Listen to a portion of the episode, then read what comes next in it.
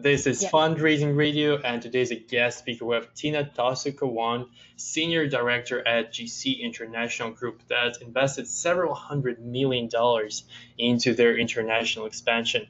And this is actually our third episode on corporate venture capital.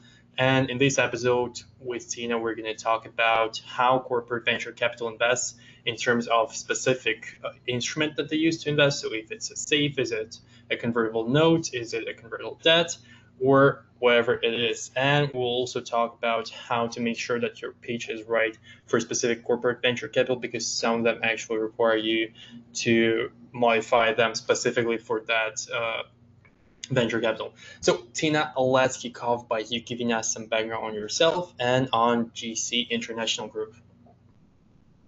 Thank you for the introduction, Constantine. Um, a little bit about myself. Uh, I have a PhD in chemical engineering, and I've been in the petrochemical and material industries for the past 20 years.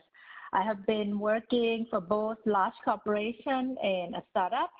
And after my previous company was acquired, I joined GC International, located in Boston area. We are a subsidiary of PTTGC, which is a $15 billion publicly traded petrochemical company headquartered in Thailand.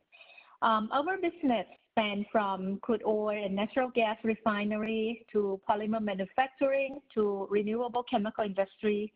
So our assets include uh, facilities in Southeast Asia, Europe, and US.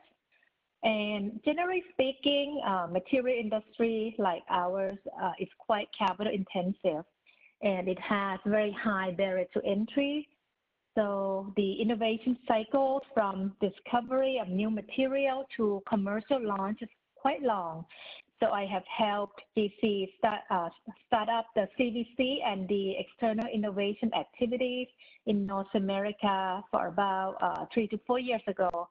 And currently we have a team located in United States and also in Bangkok, Thailand. Our venture fund is called GC Ventures and we invest out of the corporate balance sheet. Mm-hmm. Got it. So first, actually, I would love to hear about just a little bit about that uh, experience with you of yours uh, in the startup that got acquired. How? When was it? Um, the company, uh, yeah, I work with the um, startup that um, try to uh, change the paradigm of making chemical from petroleum to making chemical from uh, fermentation of renewable feedstocks. So I started that uh, 10 years ago. And, you know, we uh, go through the cycle of uh, ups and downs. And uh, finally, uh, PTTGC was the one that had acquired our company. So then I transitioned and start helping them and, you know, turn the table around from uh, being the startup to becoming the investor. Nice, nice. That's great to hear. And uh, next question is about your investor role. So, as a senior director, what is your role at uh, GC International Group? Yeah, good question. So um, I oversee the team uh, to do all the uh, activities from you know deal sourcing, due diligence, investment, uh, portfolio monitoring, and exit strategy. And apart from investment, uh, we also act like the liaison between the startups and business units because we talk a lot with our business unit leaders. Uh, oftentimes, we know their pain points.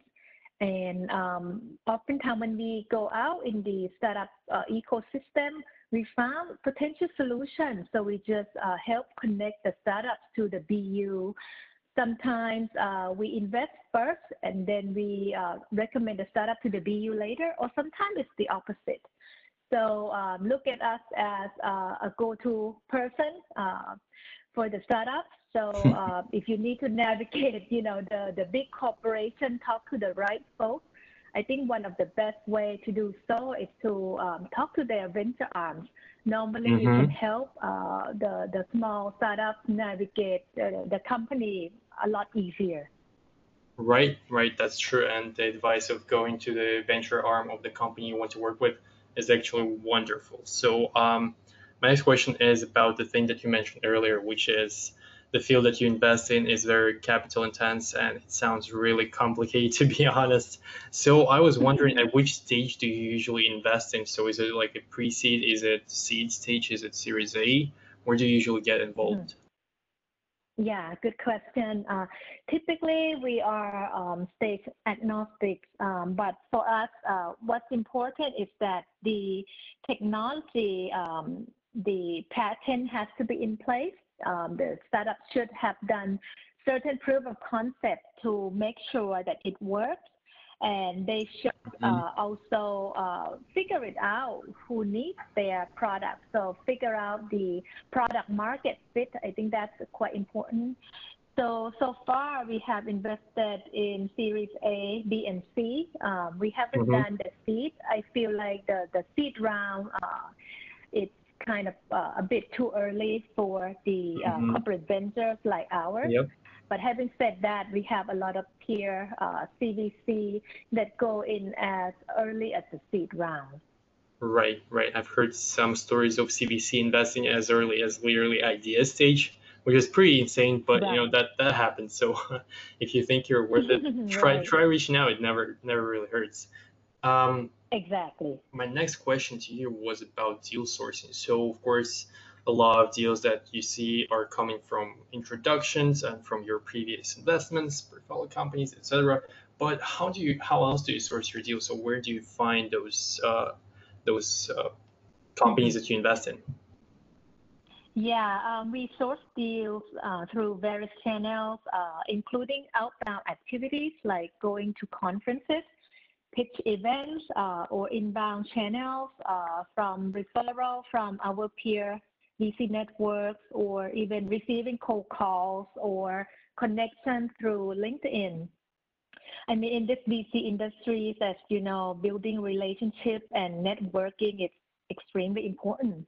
So a lot of deals that we ended up investing in are deals that got referred to by our peer VC colleagues. Um, Mm-hmm. And I can't emphasize enough that investing in early stage technology is such a risky business.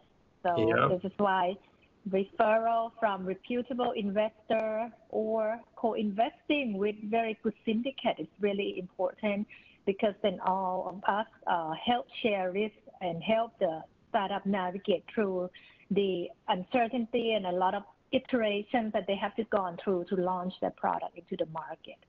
So it's really not atypical that you know maybe we see a thousand deals uh, in a calendar year and we may ended up investing in less than five companies. Oh, nice. And yeah, and if you you know flip the table around, it's probably um, the same thing. The founders uh, might have to try to pitch to dozens of investors before you land one investment. But you know, don't give up. That's I think that's just the way it is. So um, networking is really, really important.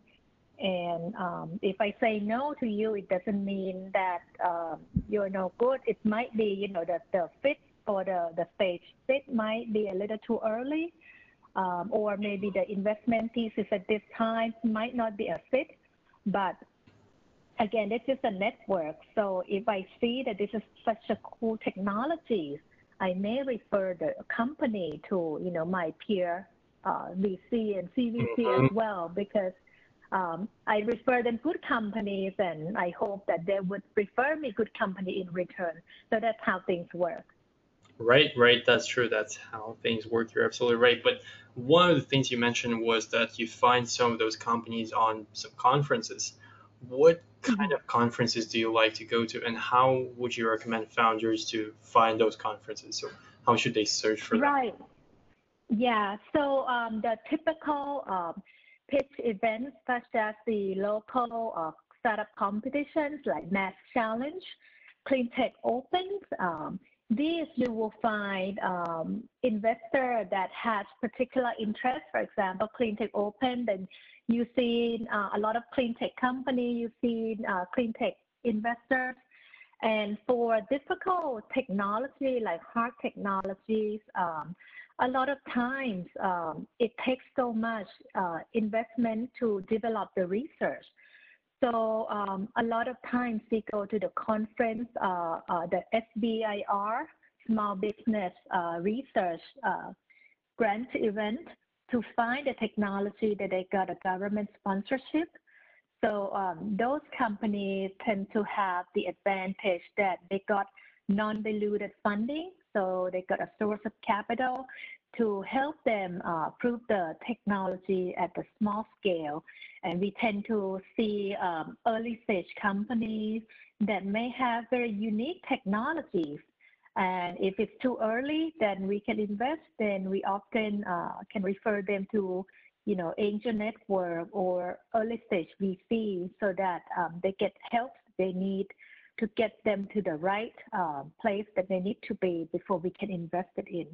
So those types of uh, event, uh, uh, I think it's a good uh, it's a good event, and maybe um, I have to draw that a little bit to what the current situation, the pandemic that we are in, right? So um, we we have uh, difficulty um, traveling far, so right. Uh, we tend to um, try to find a virtual pitch event, or if it's if there's a local um, uh, incubator, accelerators, um, those are also a, a good place to uh, meet people, meet startups, meet investors. So I definitely encourage uh, startup to, you know, get out there, give your elevator pitch, and get some feedback. I think you learn a lot from talking to people. Absolutely, absolutely. They should definitely go out there and try themselves, that's for sure. So my next question mm-hmm. is about the tools that you use to invest. So normally uh, at the early stage, it's saves, right? Standard safes. Uh, mm-hmm. But later on at Series A, what do you usually invest through? Is it uh, just regular stock purchase or what is it? Mm-hmm. Yeah. Um, so far, we've done both convertible notes and um, the um, regular equity round uh, purchasing stocks. And I would say that um, the style is pretty much uh, depending on the CVC and the and the um, sort of the corporate culture. I would say um, I've seen um, people who go early in the uh, seed or pre-seed, right? Uh, at that point, um, they don't really know what the valuation is going to be for the startup. So safe notes instrument is really appropriate for that because you just don't know what the company is going to get for the valuation in the next round. So as long as you get discount, it's uh, it's all good. Um, but corporate like um, GC International, we came from M&A transactions. So I find that uh, my uh, executive feel more comfortable when the first money in is in terms of the stock purchase because um, we know um, how many shares we get, we know the valuation of the company, we know the milestone, we know the lead investor, we know the terms. Uh, it's more well defined. But then later on, once we already in and the company needs to raise the bridge round, using convertible notes, um, we'll be in, we'll be quite comfortable with that because uh, we already track the company, we know their risk profile, we know um, their milestones. So there's no right or wrong for this case. Um, I think it's mm-hmm. really sort of the corporate culture and the comfort level of different investors. Right, right, right. Another thing you said earlier is that you're basically stage agnostic, but generally you do invest from Series A and up. So, who do you mm-hmm. think should consider corporate venture capital as a potential source of investment? So, should they have like some specific uh, great technology? Should they have what's the thing that they should have to feel like, yeah, corporate venture capital is a good uh, funding source for us? Yeah, excellent question. I mean, why would startup raise money from corporate VC when they can also raise from uh, financial VC, right? So um, I would say that a key difference uh, between CVC and VC is that when CVC invests in startups, um, they usually consider um, strategic object, objectives. Um, and oftentimes, um, big company like us, we tend to um, move a little more slowly So um, we we use uh, CVT, CVC investment as a tool to get new technologies infusion into our corporate and to expand our partnership and our product offering. So um, in return, uh, what startups benefit from CVC is that um, they have a corporate investor who they might be able to leverage the capabilities such as the assets that the big corporations have. Um, a good example is mm-hmm. that PTTGC has a very big footprint um, in Southeast Asia. We have market channel. We can be a good partner for the U.S. startups to enter that market. And that uh, region has a very high GDP growth. So um, the, the, the capital uh, to enter in that market uh, would be a lot lower if you work with the corporate investor like ours uh, compared to if you are to go there um, by yourself. And um, other benefit is that um, material industry, for example, is very capital intensive to build new manufacturing facility as well. So having good corporate investor, um, it can really help the company scale up their manufacturing, scale up their market channels, and potentially maybe um, that integration with the supply chain of the corporate. So those are the type of benefits that um, the, uh, the startup should consider. Mm-hmm. Um, right. maybe another angle as well, uh, if you think about it, um, many VC um, they they love to partner with CVC because they know that um, CVC could be a potential acquirer of the startups in the long run. Right?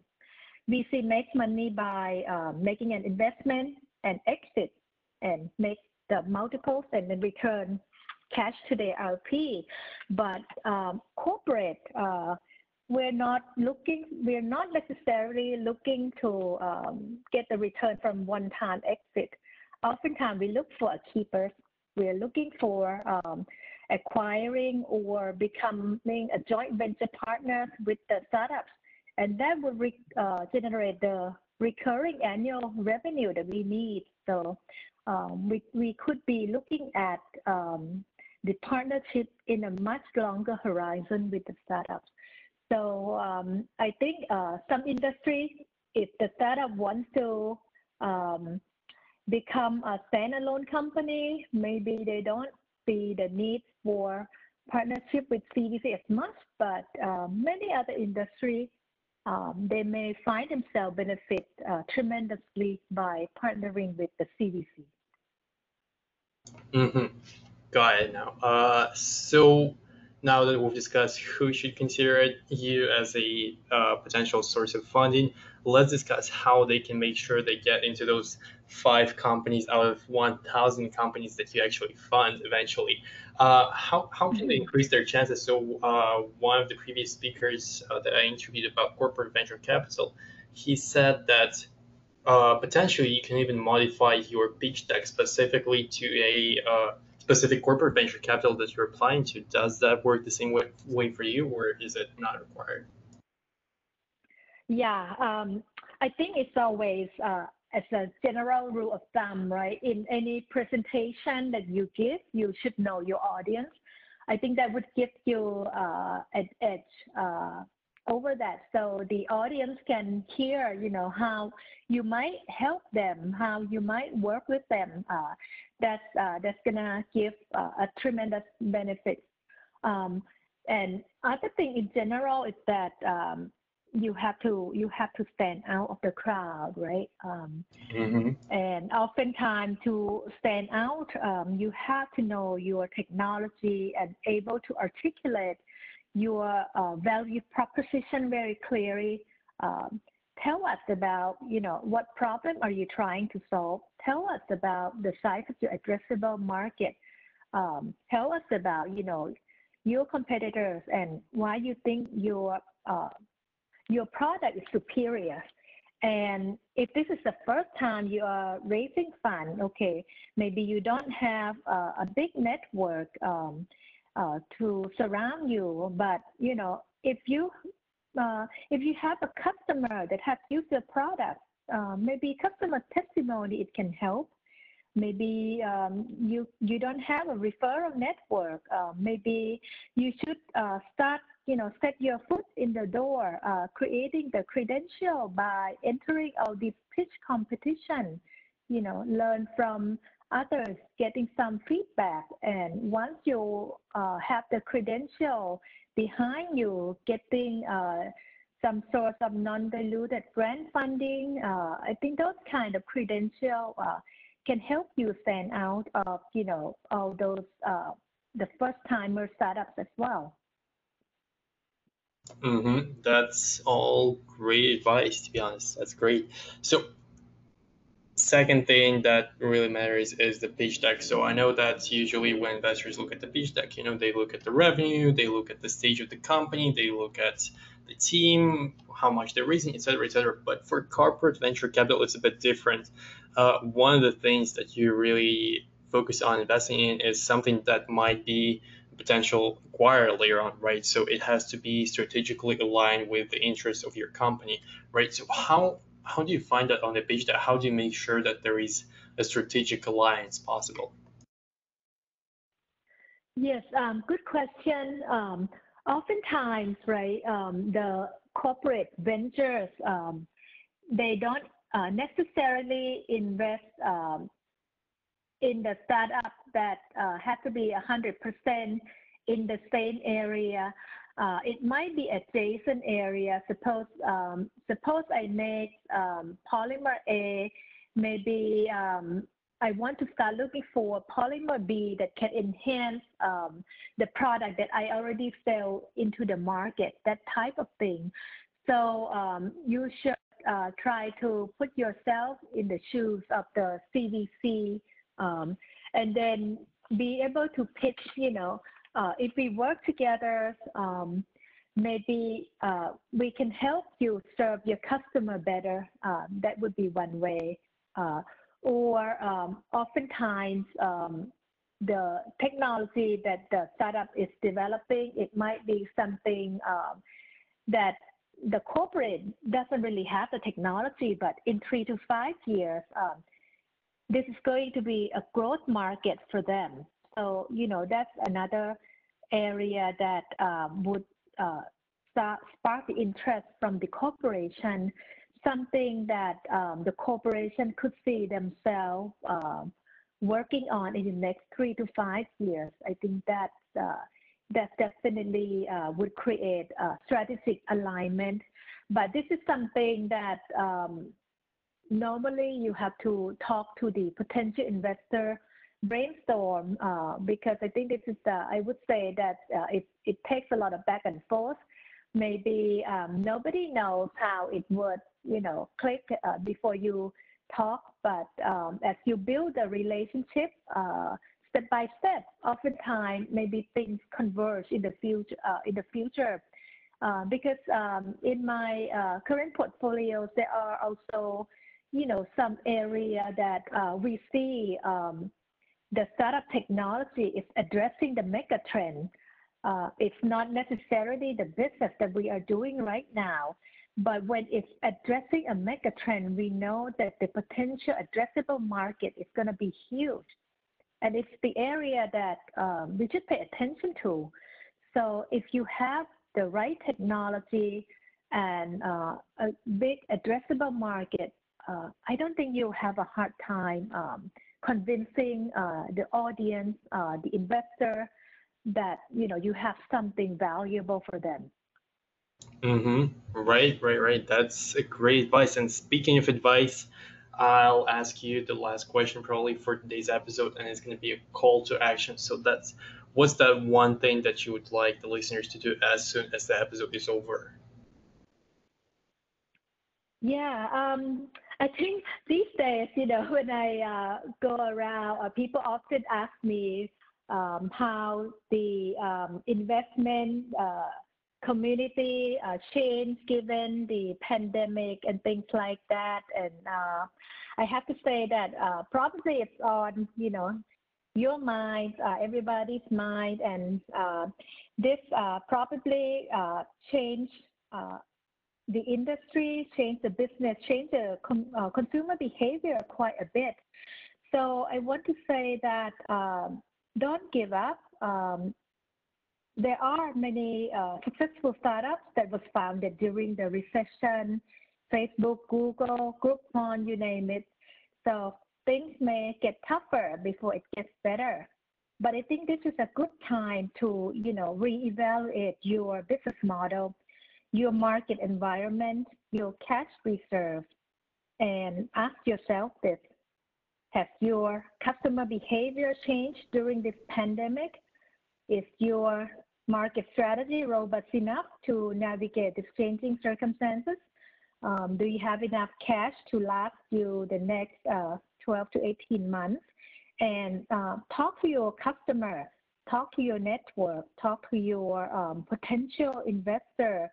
Um, maybe um, you think that you're gonna raise fund uh, in the next 12 months, but maybe you want to start earlier. So um, again, uh, coming back to um, this business it's a relationship business, so don't lose sight of that. Try to get as much feedback from your network and your customer as possible, and um, you know modify your business plan uh, accordingly to make sure that you are really building a company that will last through for a long time. That's a great advice, and this great advice will wrap it up Thanks a lot, Tina, for coming up and for sharing your knowledge in the corporate venture capital.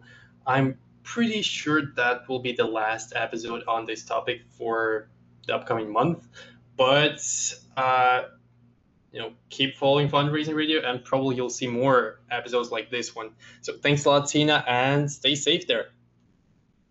You too. Bye bye.